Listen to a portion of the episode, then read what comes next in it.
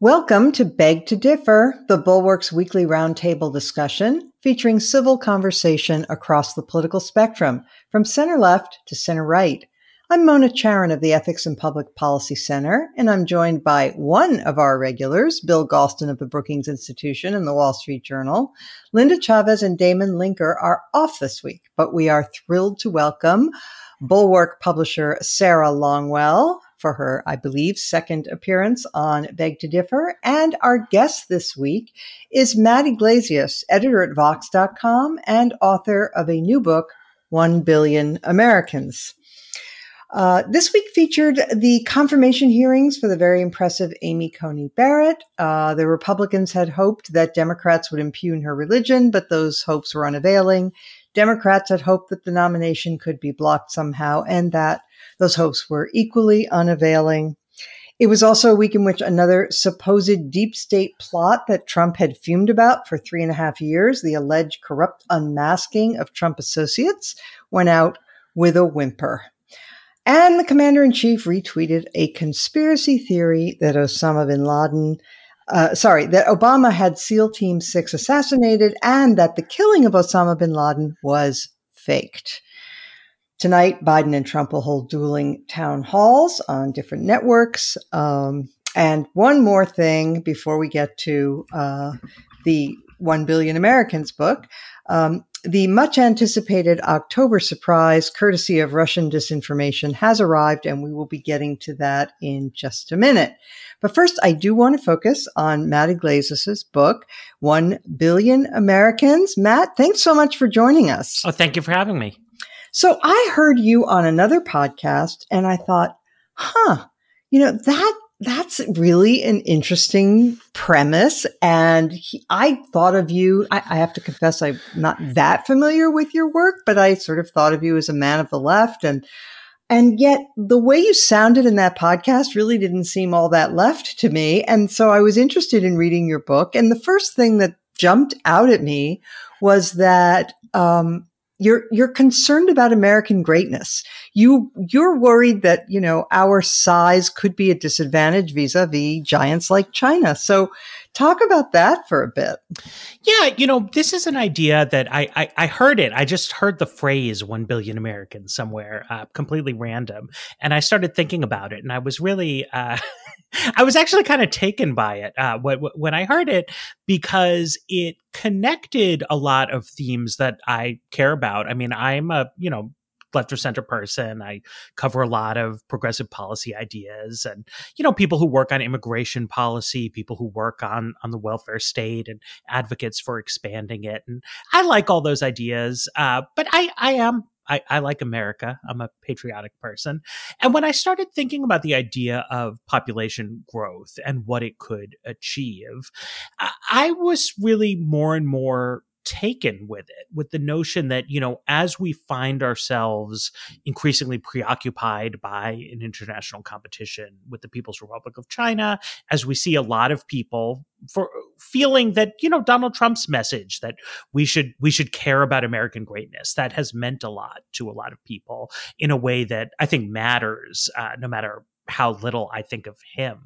Uh, but then you think about, well, what are the foundations of American greatness historically? And and one of them to me, I mean, literally, it's that we're a pretty big country, but also that we have taken advantage of our unusual status as a country with a real civic ideal to bring a lot of people in and, and assimilate them in a way that we are sort of comfortable with. You know, it's not. Uh, totally non-fraught situation but it's a real comparative advantage of the united states in the world that people can come here and and really be americans and, and their children can be americans and isn't this something that we should be deploying you know in a more sort of strategic way as we think about the United States and, and its role in the world. Mike Pompeo, the Secretary of State, he said over the summer in a speech you know, he said, well, we don't need to accept American decline as inevitable. Um, it's uh, it's no coincidence that people want to move to our shores, not to China. And I, I heard that I was like, yeah, that's right. That is that's correct. Um, and yet it's so at odds with the actual policies that the administration he serves in uh, are are pursuing. So you know, this is a book with I, I think a lot of ideas, and when you look at them, are probably people on the left will be more comfortable with them. But the themes i think are do more speak to what people on the right are talking about these days. And hopefully that means you know we could have some kind of productive synthesis instead of the endless polarized culture war fighting that that uh, dominates the landscape today. Yeah, that that struck me as I was paging through your book that uh, there really are cross-cutting themes here, and there are aspects of it that will appeal to both sides and, and maybe there can be a productive discussion. Frankly, we're just dying to get back to the times when we can discuss matters of policy again. And uh, so so let's give a little foretaste of what that might be. Let me let me press you on something. Mm-hmm. So you say size is important. You say the reason that you know when uh, Donald Trump was able to uh, pressure Canada on the uh, revised NAFTA treaty to take more American dairy products is because our market is so big and the Canadian, this gives us power uh, uh, vis-a-vis Canada as a much smaller market. So, so you say size matters, but you also say that, um, that size is important in order to be an innovative country. I'm not so convinced about that. I looked up the leading countries in innovation and a lot of them, there was a list of about 10, a lot of them were small, you know, Sweden and Denmark and Israel and places like that. So defend that, please well, so uh, it's its density, I think, is actually an important driver of uh, innovation, right? So you see big sort of innovations coming out of Stockholm, uh, as well as San Francisco and New York. Um, certainly, Israel is one of the most densely populated countries on on Earth, even though it's quite small. Uh, you know, and on all these things, I would not want to make the claim that you know population density is the driver of innovation uh, because obviously Bangladesh has you know incredible challenges uh, that that prevent it from being a, a real landscape of, of that kind of thing. But uh, the the research to me is fairly clear that in a modern service economy right not a pre-industrial agricultural one that places that have more people wind up having more opportunities for specialization more opportunities for growth you know adam smith writes in the in the 18th century that um, the limit of the market the, the extent of the market eh, limits the division of labor and so he's making the case there for trade internationally right you can mm-hmm. specialize mm-hmm. more with a bigger market uh, but so much of what we do these days um, is in-person services right you know we're, we're cutting hair or we're we're a doctor, you know, we're a teacher, things like that. And you have a greater scope of a market in a sort of a big city, right? It's the reason right. there's there's like weird specialty shops in New York and Los Angeles and Chicago that just can't exist in, in small towns. And there's nothing wrong with living. Uh, there's great things about small towns as well, uh, but having really big cities in a modern technological society helps drive things forward i believe. Yeah you gave a great example. In your book you said uh, in a in a small town if there's a diner it's going to have a fairly anodyne menu because they have to uh, you know uh, treat uh, they have to appeal to lots of different tastes. And so they're going to sort of play it right down the middle. Whereas if you have a bigger city then you can have the korean barbecue place and the sushi place and the italian restaurant and et cetera et cetera yeah, people specialize. And, you know, so some of this can just become a question of tastes, right? We know some people have a, a psychological disposition where they really like variety. Other people prefer, you know, they're sort of meat and potatoes people. Um, they mm-hmm. like small towns. And that's fine too. I don't want to cast judgments uh, on anybody. Uh, it's just a fact that economically, where you have more ability to specialize, people can be more productive. You see higher wages yeah. in large metropolitan areas and higher productivity productivity equals higher wealth for the entire country. Exactly. And especially if we can solve some of the housing issues that really bedevil uh, a lot of the, the sort of the blue states, the, right. the big the, the, liberal the housing issues. Areas. They are they are huge, and and as you know, um, they, they're some of the worst offenders when it comes to zoning. Are places like San Francisco and other Democrat run places where it's really, really hard to find affordable housing. But I, I want to get to uh, your discussion of power, because if we're going to vastly increase the American population, Uh, we're going to need to power uh, all those homes and businesses and schools and so forth. And you, um, you lightly touched on nuclear. I was glad to see that. Um, maybe a little too lightly for my taste. I mean, it, you sure you don't want to come out with a full throated endorsement of nuclear power? I, I felt my endorsement was fairly full throated. I, I am not, um, a specialist in energy issues. I don't know exactly what a, an agenda for nuclear power would be. I, I did a, a, podcast myself. I, I had someone on, uh, a woman from University of Pittsburgh. She laid out her ideas about micro reactors, and it, it, it all sounded great to me. Um, mm-hmm. But I, I, I it would have to be its whole other book with with a whole yeah, other okay. line of, of research. You know, I have learned you learn things when you promote books. Um, I have learned that the strain of uh, eco catastrophism on the left is, I think, more widespread than I had realized. Um, and I did not address it at as full a length as I would have if I'd sort of gone back. You know, my basic view, I mean, look, this is a, a different audience from what I get on some shows, and, and I'm mm-hmm. sure I'm sure your listeners know this, uh, but uh, you know, climate change is um, it's a real issue. It's not it's not fake the way some people say and we should do things to address it but it's not such a bad problem that we should like destroy the economy over it um, or mm-hmm. it, it's more to the point of the book just completely give up on like supporting people who want to have large families and, and raise children here, or condemn people in the third world to endless poverty and immiseration, right? So, you know, like nuclear power, solar power, electric cars, there's a lot of things we can do. There's also a lot of sort of known unknowns. Like, is there a way to make concrete in a lower carbon way? Like, we need research on that.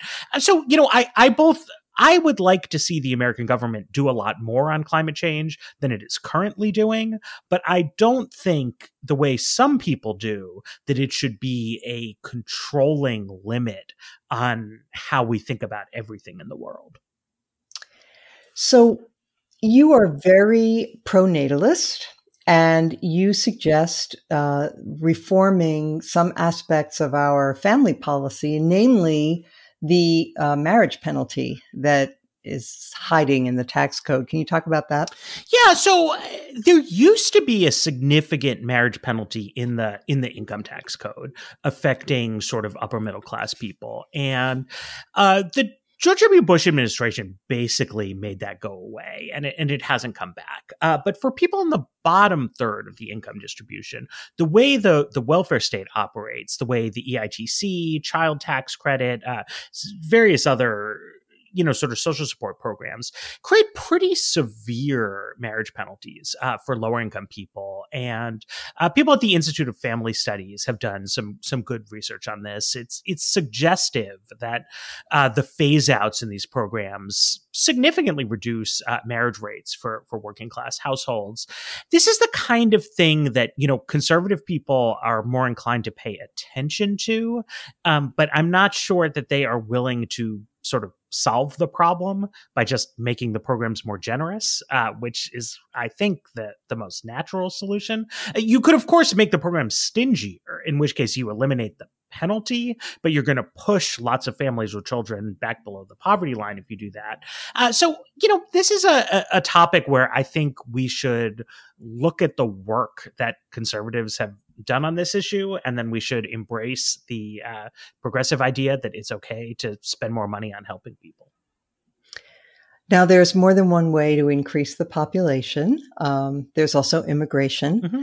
Um, so uh, you're you you would, but you would have certain um, priorities in terms of which immigrants to admit. You you wouldn't continue with the you know brother of the sister of the whatever that we currently have the the family chain migration. Mm-hmm. Yeah, so I mean, I am very enthusiastic about immigration. Um, I don't have a problem with the brother or the sister of whomever uh, coming. I think the empirical literature on immigration suggests that the average voter is just too pessimistic about it.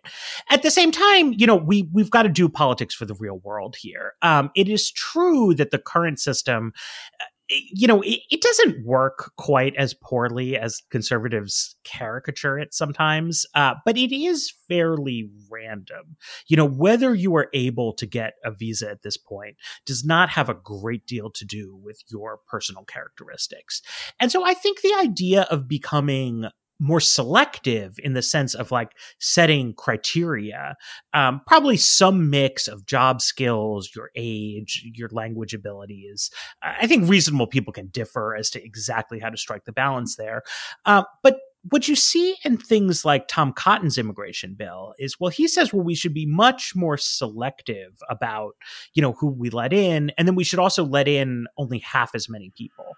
Uh, I think that if we can address some of people's concerns about immigration and make sure we're getting people who contribute to the tax base and who we feel by some definition comfortable with culturally you know we should have more immigrants. And when you look at countries like canada and australia that are often used as the models for these points based systems they have more immigration than we do not less uh, because they are you know selecting people who who they think really contribute to the economy in a clear strong way. And and I think we should we should genuinely emulate that not say we're going to emulate it as a tool for cutting immigration it's a shame that Linda's not here because she's the great immigration expert. Um, but um, all right, well, you um, you advocate for um, year-round schooling, which I think a lot of people uh, agree with, and universal daycare. Not so sure about that one myself, but um, open to discussing it. But a lot of the, and then more generous um, uh, allotments for families with children and mm-hmm. so forth. And so this was all this is all going to cost money. I have to confess I didn't get to the end of your book where, you know, the final chapter in books like yours is always, you know, here are the 10 bullet points of what we need to do. Um, I don't know if you did a chapter like that, but um, I, I do have to ask you mm-hmm how are you going to pay for all this? It's expensive. Yeah, I mean, it is expensive. I'm not, you know, a, uh, a, a budget fanatic uh, by one means or another.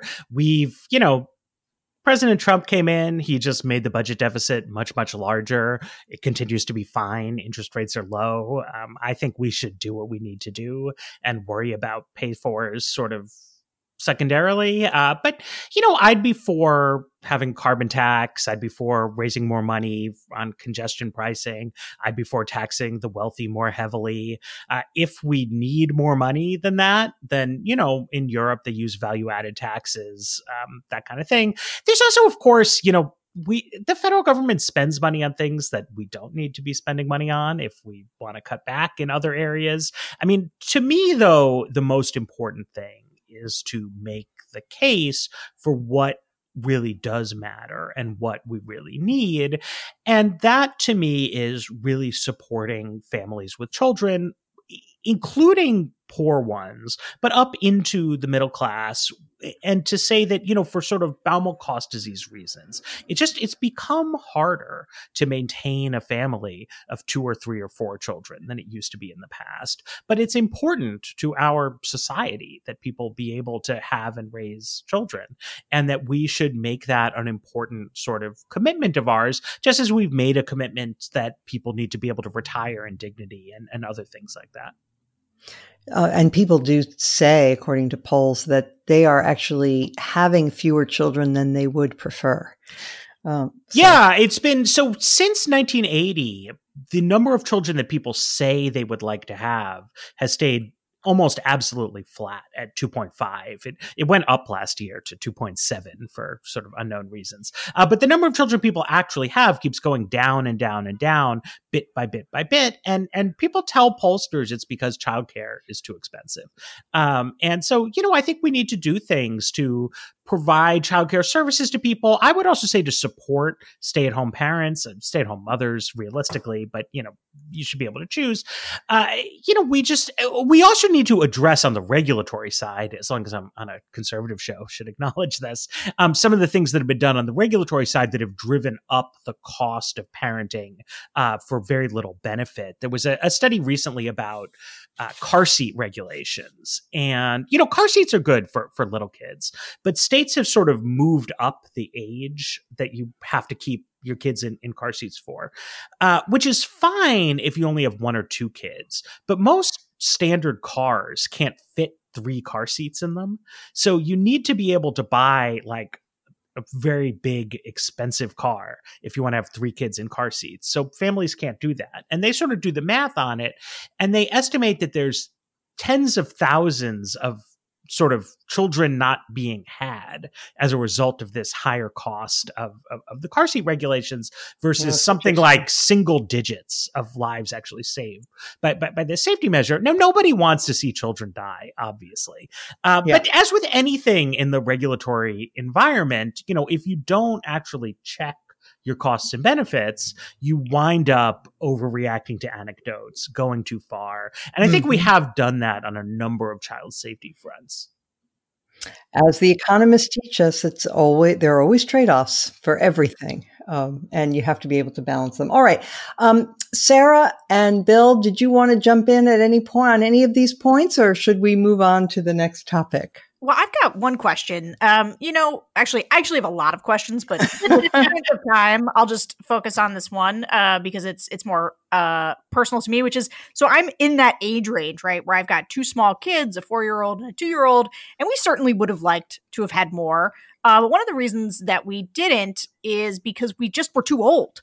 Mm-hmm. Um, mm-hmm. you know, like by the time we were done educating ourselves and getting it as advanced in our careers as we wanted to, and we were ready. Um, and I think that that's the story for most of my friends. I don't, I can't even think of a friend that I have that's got more than two kids. Now, granted, we live in a, a city with a high education level, and that's expensive to live in, expensive to have kids in. Um, but what do you do about the fact that we've just our society has changed in such a way that where there's a large number of people who are going to reproduce who are like by the time they're ready they're like 35 mm-hmm. or 33 yeah i mean i think that's exactly the the issue right so the the market economy has its own logic, right? And the current logic of the market is that people need quite a number of years of schooling, or if not formal schooling, some kind of practical on the job training. And you don't reach your peak earnings until into your late 30s or, or your 40s. And human biology does not follow that same time clock, right? And this is one reason why, if we don't do anything proactive, right, if we just sort of leave it to be how it is, we're going to see a diminishing number of children because childcare is something that has become more and more costly over time. Other things have gotten cheaper, right? I mean, I'm I'm in my basement uh, working from home, and I have my uh, HDTV that I bought in 2004, and it it looked amazing to me when I got it back then, and it's like terrifying how much money it cost and how awful it is compared to a, a modern one. Uh, but the march of technology has left us with children being expensive and with prime earnings coming too late to really be in prime childbearing years. And that's why giving financial support to parents is, I think, an idea that makes sense if you value family life in that, you know, classic way that, I mean, I think social conservatives are most likely to say explicitly, but that, you know, most people just kind of grasp an intuition of. That if if we want to be pure libertarians about this, like people just are going to be having fewer and fewer children. Yep. I, I have to say, uh, there's data that came out of you. You mentioned earlier the Institute for Family Studies. I'm a big fan of their research. They recently came out with a study you may have seen that suggested that while there have been um, declines in mental health for some adults who have been in, having really difficult times during the lockdowns and during COVID, especially those who are poor uh, or who um, have lost jobs, of course, or who are caring for an elderly relative, their mental health has suffered. But interestingly, among adolescents, um, their mental health has improved.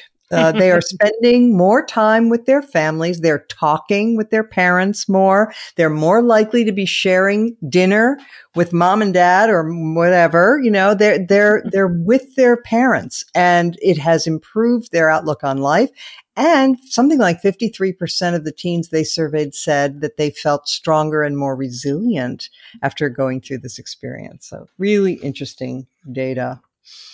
All right, let us move whoa, now. Whoa, to, whoa, whoa, oh, sorry, Bill. I didn't know you were. Uh, getting in on this. Okay, go for it. Yeah, well, you know, I want to I want to play demographer and social scientist for just a minute or two, Matt. And I know you're not unfamiliar uh, with those disciplines or unsympathetic to them. Uh, first of all, I agree with you up to a point. Uh, the most recent estimates out of CBO and the Department of Labor indicate that we're now entering a period where labor force, growth uh, is going to grind to a near halt. It's above 2% when I was a lot younger, and it's going to be about a half of 1% for the foreseeable future. And that has implications for the overall rate of growth uh, and for social dynamism as as well. I mean, a back of the envelope calculation indicates that to have a labor force growth of a percent and a half, which would probably be enough to to produce three percent growth in the country as a whole, uh, we'd need another million and a half people of working age every year than we're going to get, and so that's a pretty good proxy for the level of expanded immigration that might make sense. Uh, but it's not the case that if you know that if more is good, still more is better. Uh, I think it's a U-shaped curve, and that gets to the social science, namely that there's a lot of literature suggesting that periods of higher immigration are periods of diminishing social trust. And at some point, the price in trust is too high is too high to pay. Uh, so far, you haven't talked very much about the cultural dimension of increased immigration. Sure. Um, you know, that's one reason why I would not recommend trying to do population growth exclusively through immigration. it's it's another dimension through which I think it's important actually to have uh, sort of natural increase among the population as well, because there are limits naturally as to like how rapidly you can turn over uh, the the population of a country.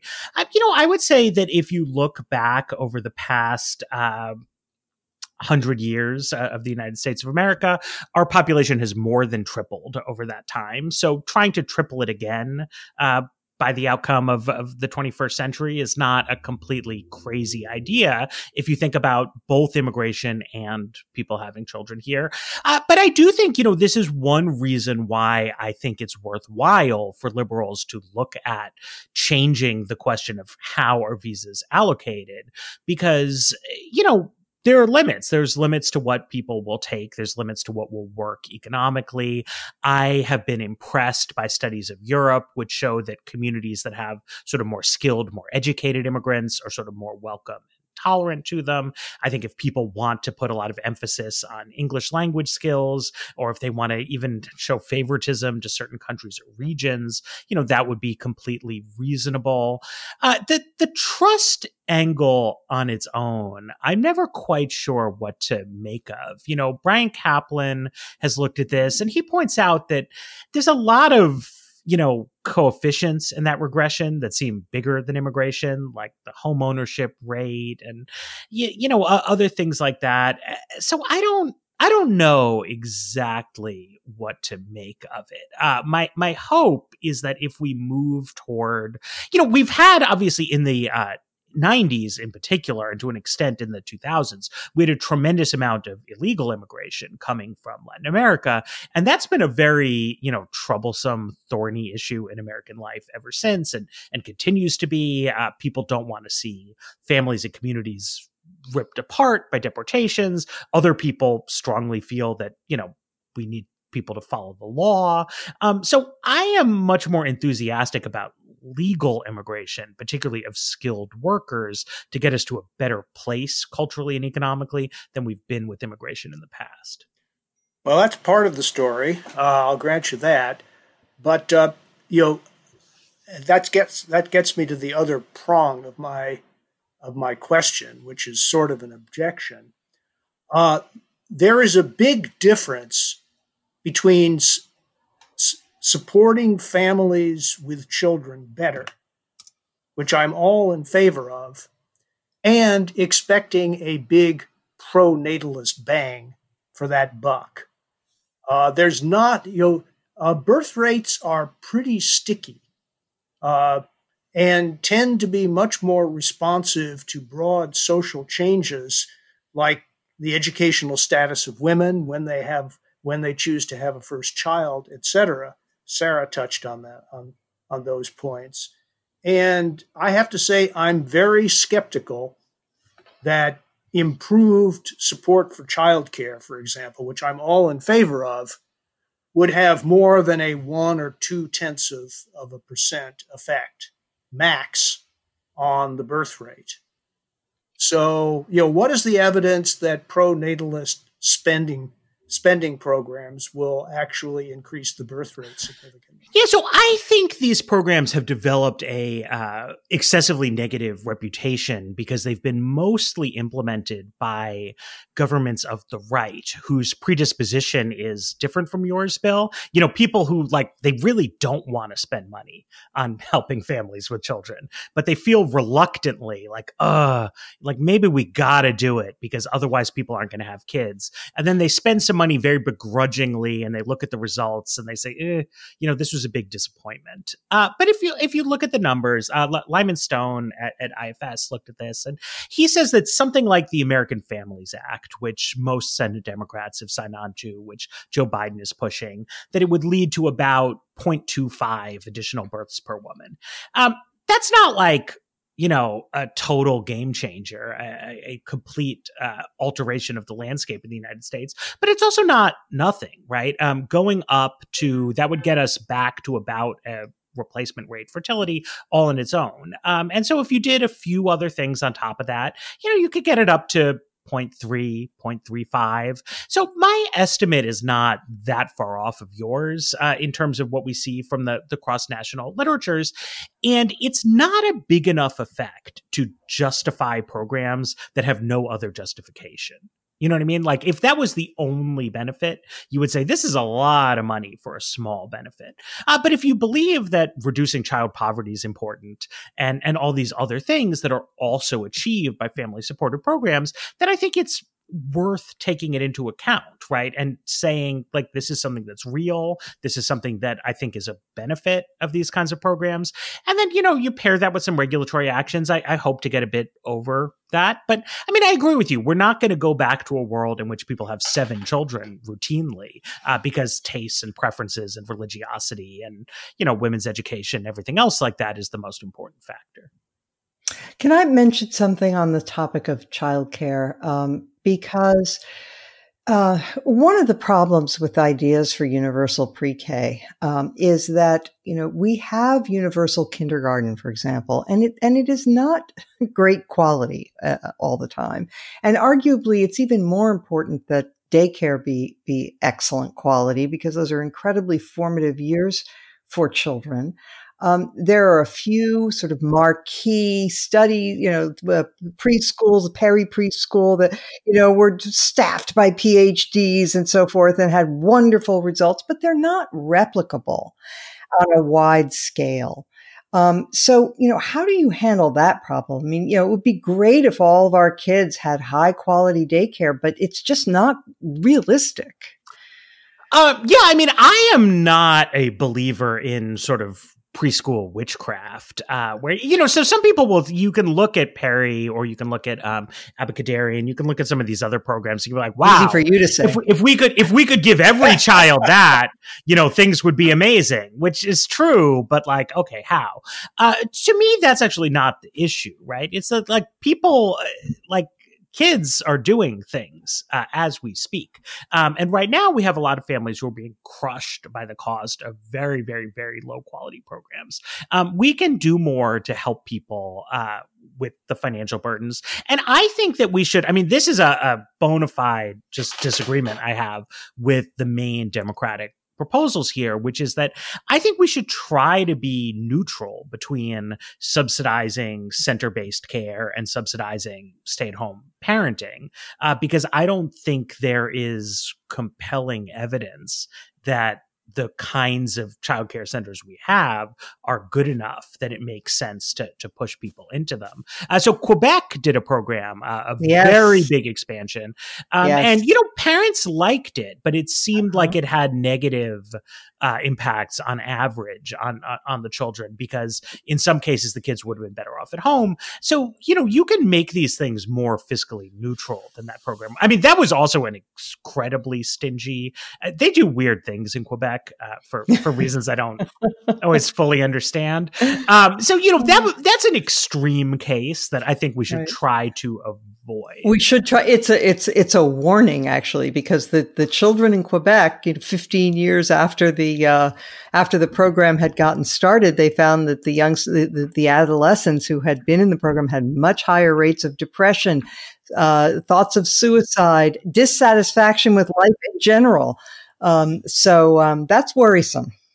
No, I mean, I, I totally agree. I mean, I, I think yeah. that was not a you. We we did uh, my my podcast is called The Weeds. Uh, we did one of our, our earliest episodes actually discuss this because it's not um it's it's not quite as well known as it as it ought to be. Uh, but I mean, again, you know, the question is like, what are you trying to do with these programs, and what margin are you operating on? Uh, the Canadians, as I understand it, really wanted to increase mothers' labor force participation rate, and that they succeeded, and, and they succeeded, right? So, I mean, as as is often the case, it's like you hit the targets that you're aiming for. Mm-hmm. I don't think the United States has any particular reason to like want to do that. I don't think we're like plagued by too many stay at home mothers and we need to give everyone, I don't know, you know, but like th- that was their social concern and they achieved what they were looking for. I, I don't think that's what we need to be addressing. What we do have is a lot of families who are just crushed by the financial burdens of uh,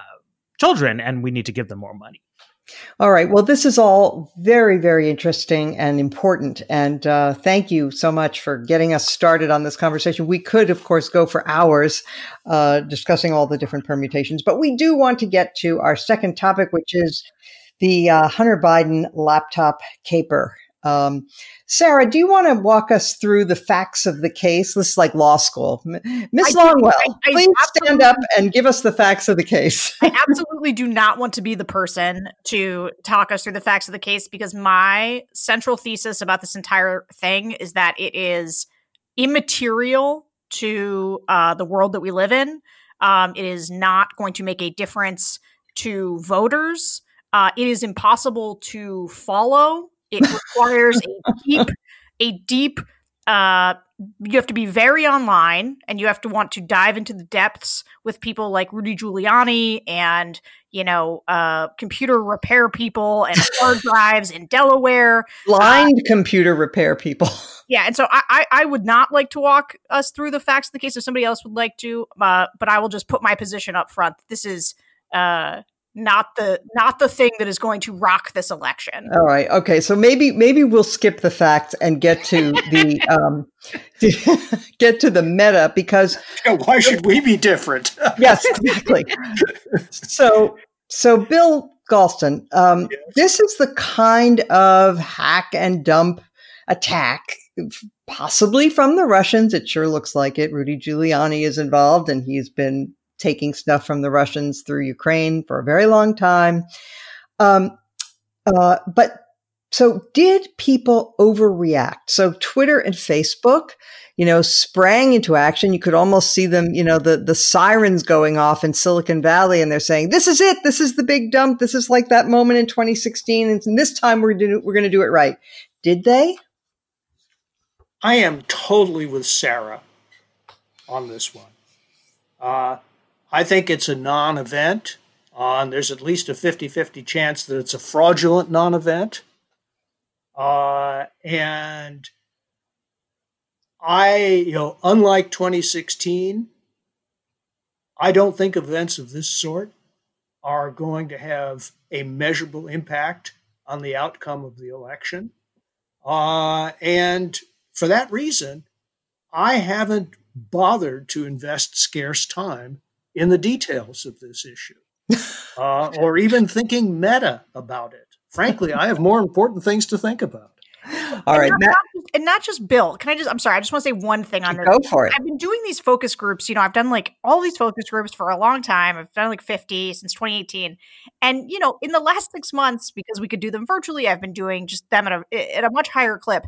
At no point has anybody brought up Rudy Giuliani or Ukraine or, I mean, we're in the middle of a pandemic. There's 8% unemployment, which is down from catastrophic levels earlier in the summer. There has been cities on fire with racial division. Uh, people are suffering deep personal consequences as a result of what we're going through. The idea that, like, you have to live in like a Fox News, Breitbart, super online right wing ecosystem to have any idea what's going on. And when you're thinking right now about how to like get your kids back in school safely and that your spouse is furloughed and your small business is shut down, the idea that this would be the thing is just so preposterous to me. Sorry, I'll leave it at that. Nope. I, look, I, I completely understand your position and Bill's, and I agree with it, but I'm still going to try to get this question answered, and I'm going to try this time with Matt. Matt, uh, did Twitter and Facebook overreact and give the Trump people a talking point by limiting the circulation of this story? Should they have just left it alone, let it be debunked? But here, I, I, I want to choose my words carefully because 24 hours ago, I would have said Twitter and Facebook shouldn't have done that. They overreacted uh, because I was thinking, you know, in terms you talk about in journalism, right? We say all the time, like, Vox shouldn't have covered that that way. The New York Times shouldn't have used that headline. And we're just saying, like, should, right? We're not, I, I'm not saying, like, there should be a law mandating that the New York Times run the headlines that I like. And we started to skid over into, you know, Ted Cruz and Josh Hawley and other people suggesting that somehow like free speech requires the government to set Twitter's editorial policies, which I, which I don't think is right. Uh, but yeah, I mean they, you know, Twitter especially went way overboard in this. Uh, we we were having a good discussion on Twitter about this New York Post story, about its provenance, about its relevance to things. Of course, there were some people who were doing crazy stuff, as, as there always are online, but tw- Twitter, I thought, was being, in some ways, Twitter at its best in digesting a sort of new thing quickly for people who are extremely online. And, you know, these companies need to, um, I am glad to see them acknowledging that they are making, in effect, editorial choices. Uh, but they need to get better at making those choices if that's what they're going to do. They need to hire some people who know what they're doing. They need to approach these things with an appropriate level of perspective. Uh, I think they were so geared up for a redux of WikiLeaks and Russian hackers that when something else happened that is superficially similar to that, they just like they they went way overboard. Mm-hmm, mm-hmm.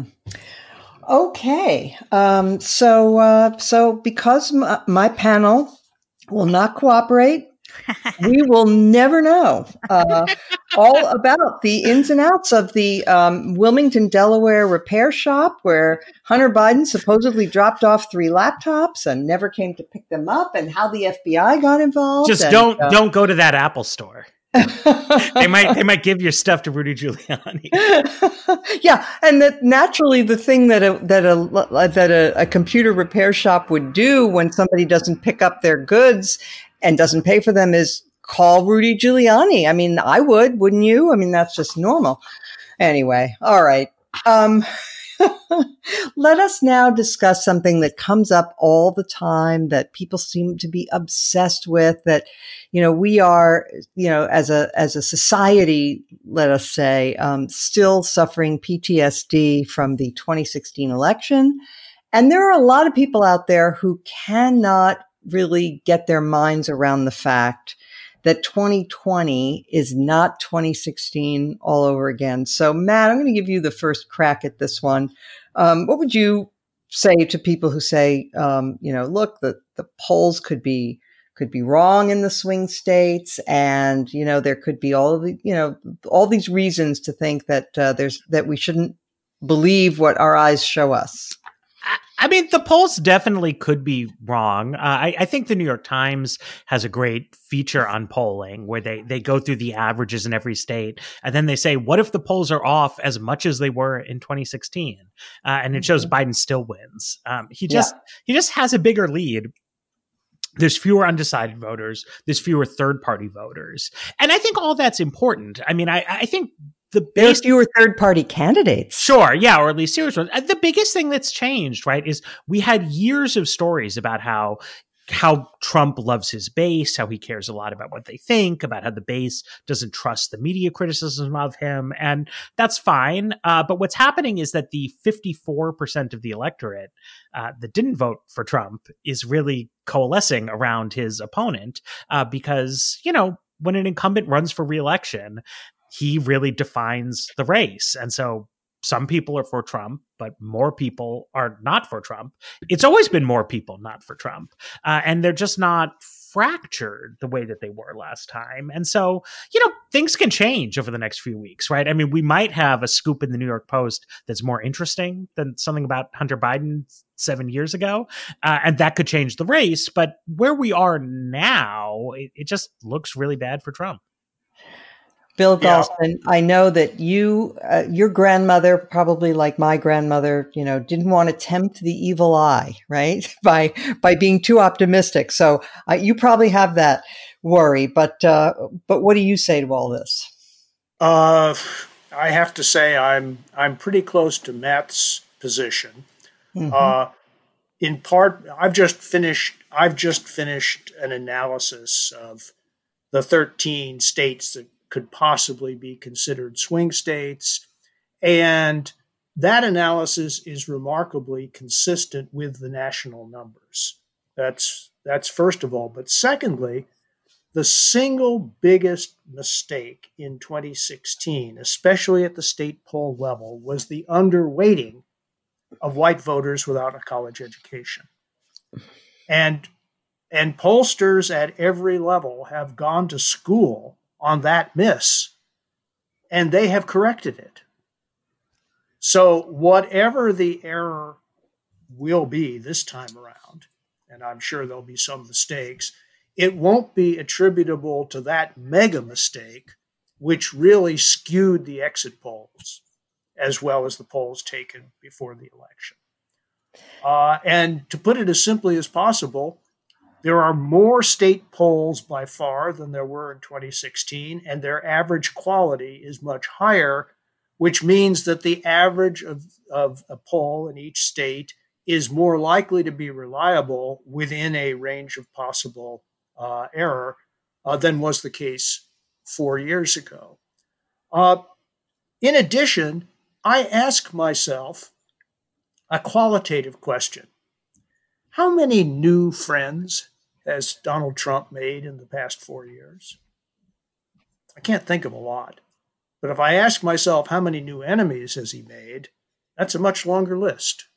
Uh, and so, in order for the current uh, poll pattern that we're looking at to be fundamentally wrong, it must be the case, and I don't say that this is metaphysically, metaphysically impossible, uh, that his relentless focus on his base will create a white working class turnout, the likes of which we've never seen in our country's history.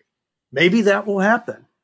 But in order for that to be decisive, it would have to be coupled by a dramatic shortfall on the other side of the ledger. And all of the evidence suggests that turnout will be massive uh, across the board. It already is. It already is, but there's always the there there's there's always the question of whether early voting is cannibalizing later voting. We don't mm-hmm. know. We don't know whether these massive early voting figures are really predictive of a massive increase in turnout, but I think there will be a massive increase in turnout. As you know, the midterm turnout in 2018 was the highest as a share of eligible voters in more than a century. And I would not be a bit surprised to see that repeated in 2020.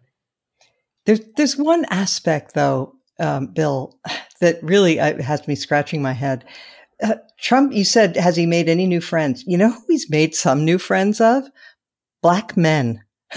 I mean, that's weird, right? His sport no, among no, black no, no, men. no, no, no. He's made some, you know, if we're going to go down this road, he's made a few new friends among Latino men Yeah. as well, right? And now, in the case of black men, I think we're talking about a three point gain from 11% to 14% in a group that is much less likely to vote than, for example, black women. True.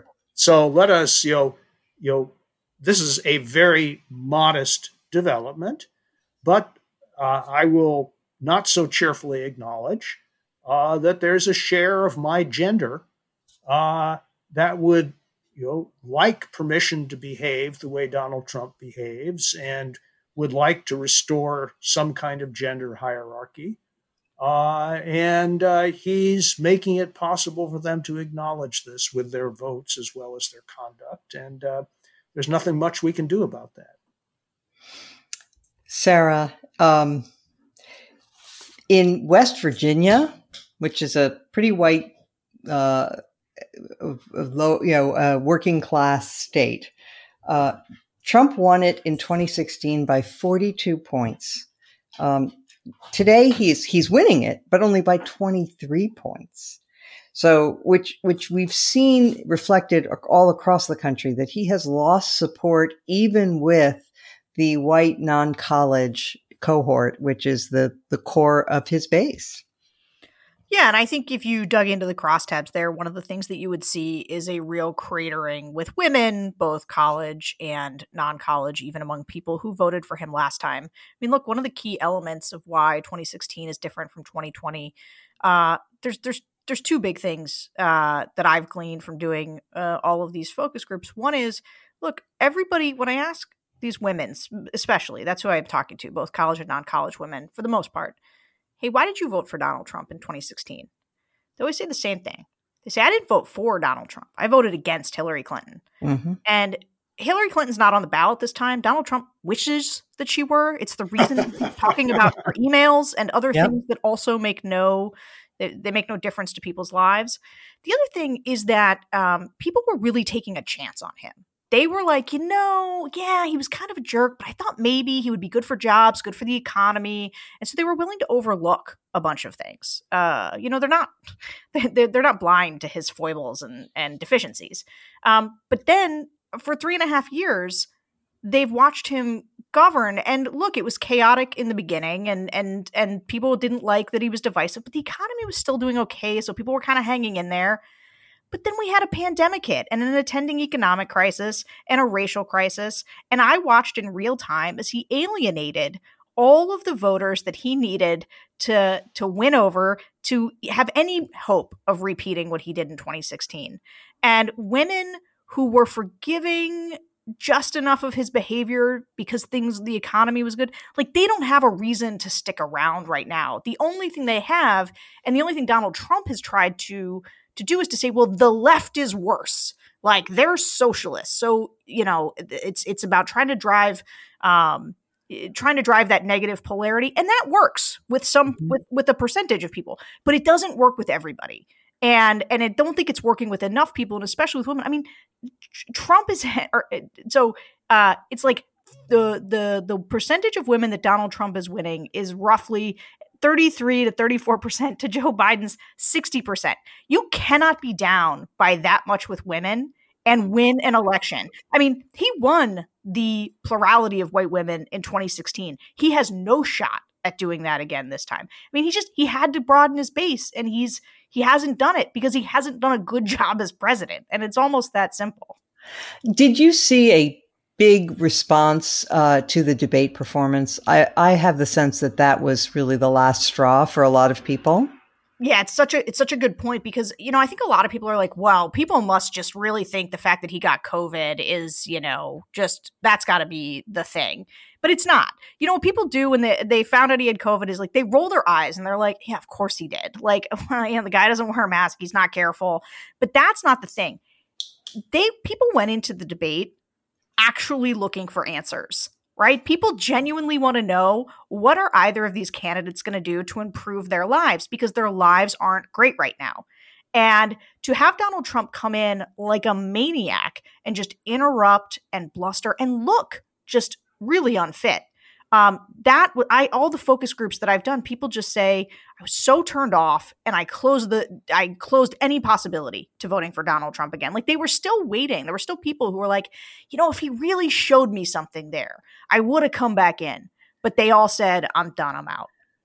Yeah. Uh, okay, Matt, did you have something on this? You know, I just think it's also worth giving credit where due to Joe Biden himself, who is not a dynamo of charisma um, or the most exciting or or even best loved politician in America, but has really, you know, studiously all the way going back to the primary tried hard to avoid unpopular policies and things about the left that alienate people. Um, you know, Hillary Clinton is very much seen by progressive activists as from the moderate establishment wing of the party, but she, to I think a greater extent than a lot of Democrats appreciated, indulged um, a lot of tropes, left, leftist tropes that that people don't like. Uh, whereas Biden has really studiously portrayed himself as a mainstream person with normal you know moderate-ish values and somewhat progressive economic policies. And that's just made it a lot easier for him to win. I, I, think some of the other candidates in the field could also have beaten trump under these conditions but biden has made the right choices to be someone who's acceptable to a majority Agreed. of the public. Yep found the sweet spot. Bill did you have something else? I had a question for sarah but if there's not time for it no it's okay. Go go for it. Uh well you know, Sarah, I had the same take on the first debate that that you did, and you publicly compared compared it to what turned out to be the only Reagan Carter debate, where Reagan's Reagan's performance gave people permission uh, to support him. Here's my question: uh, is the did the first debate slam the door shut such that even a different Donald Trump in the second debate couldn't reopen it? You know, it's a really good question um, because I think, look, all of us have 2016 PTSD and think yep, like, yep, yep, oh man, who knows what this guy could just pull out. And like, he goes into this town hall tonight and he's conciliatory and he's got, you know, plans and he's really winning people over. The only thing is about that uh, is that, you know, when I'm listening to these voters, like what they're really looking for are concrete things. Like people are aware that Donald Trump does not have a health care plan. People are aware that he doesn't ha- he's not taking coronavirus seriously at all and it matters a great deal to their lives that somebody think about how to take this virus seriously and get it under control. And so I sort of think at this point he'd have to he'd have to have more than just one good performance to bring it all back home. Now look, I think that we should all hope that it doesn't happen but probably expect some natural tightening as there's some breaking towards the end of people who say look, I've just never voted for a Democrat before. I'm going to vote for Donald Trump, I don't want my taxes to go up, and some of those like bread and butter type things. Um, but just based on what I've seen, I see this real shift happening where people who voted third party last time because they said a pox on both their houses, those people are breaking overwhelmingly for Biden. And what I see in my groups is people who are either willing to vote for Biden and cross the Rubicon, or who are saying, I'm going to vote third party or I'm going to opt out. And I think they are just overwhelmingly shifting away from him. Where the third party voters this time, where last time it peeled off from Hillary Clinton, this time they're going to peel off for Trump. If it were just the elderly and women who had soured on Trump, that would have been enough to have him lose the election. Uh, but it's lots of other voters as well. So uh, he's uh, he's in deep, deep, deep, deep trouble. All right, let us now turn to our final segment highlights or lowlights, things we want to draw attention to. Um, let's start with you, Bill. Well, not for the first time, and I suspect not for the last. Uh, I want to commend a piece by one of America's best political journalists, Ron Brownstein. Uh, he does he does two essays a week, one for the Atlantic, the other for CNN.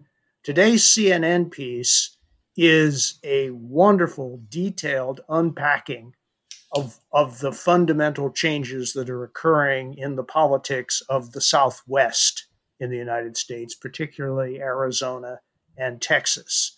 It's a great read, although I suspect Democrats will like it better than you. Sarah. You know, um, this is a thing. So I've I've obviously been a Republican my entire life. I have doubted some of the claims of active voter suppression across the country, uh, but I find myself constantly seeing these uh, images online of these like horrendously long lines, like people standing in line for eleven hours to vote on the first day. And uh, part of me is like, hey guys, this is early voting. Like, you don't have to do it on the first day. Like, in five days, it's like, you know those lines will probably be shorter. I also i wonder all the time how people are going to the bathroom in these situations. Like yeah. I, I, but but to me i i just think that as a like I, and i'm with i'm with matt here. I am a usa chanting person. This is the greatest country in the world. We should be able to vote in under an hour.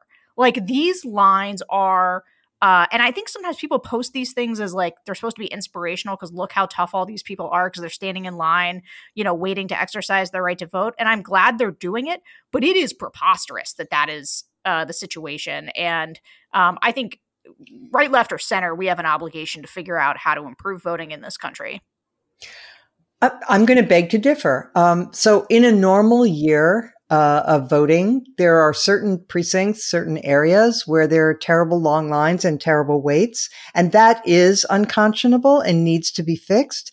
But this year, I'm a little more indulgent. Everything is so weird. They don't know how many people are going to show up for early voting. They don't know how to staff it. Um, everything is just thrown into a cocked hat. So I, I'm a little bit more willing to say these are, these could be just honest you know, failures to prepare because the, everything is so hard to predict. All right, I'm going to um, cite a piece by a former guest on this podcast, Bret Stephens of the New York Times. Uh, he wrote a piece called The 1619 Chronicles that I think was very brave, and I'm I want to praise Bret for writing it. First of all, it was very very balanced. He he was critiquing his own newspaper uh, for for their long series on the called 1619 Project. Uh, and uh, and he was suggesting that they, you know, that that journalists write the first draft of history, as I think he put it, um, not the last word. And there was too much of the last wordism in the 1619 Project, as if to say this is the only, you know, reasonable way to interpret American history. Um, and he had other criticisms too, as well as some praise. And it was um, it was extremely well done. But I also want to praise the newspaper for running it. Uh, it was a very, you know, it was about double the length of a normal column. They gave it a lot of play, and that's exactly what a great newspaper should do. They should not suppress dissent, and it should be a free and open forum for um, for for uh, various voices from different sides. So bravo to both Bret and the New York Times. Matt, we don't force our guests to do a uh, final segment. So if you don't have one, I'm just going to say thanks so much for joining us. And thank you, Sarah, for sitting in today. This was great. And uh, we will return next week, like every week. And thank you all for listening.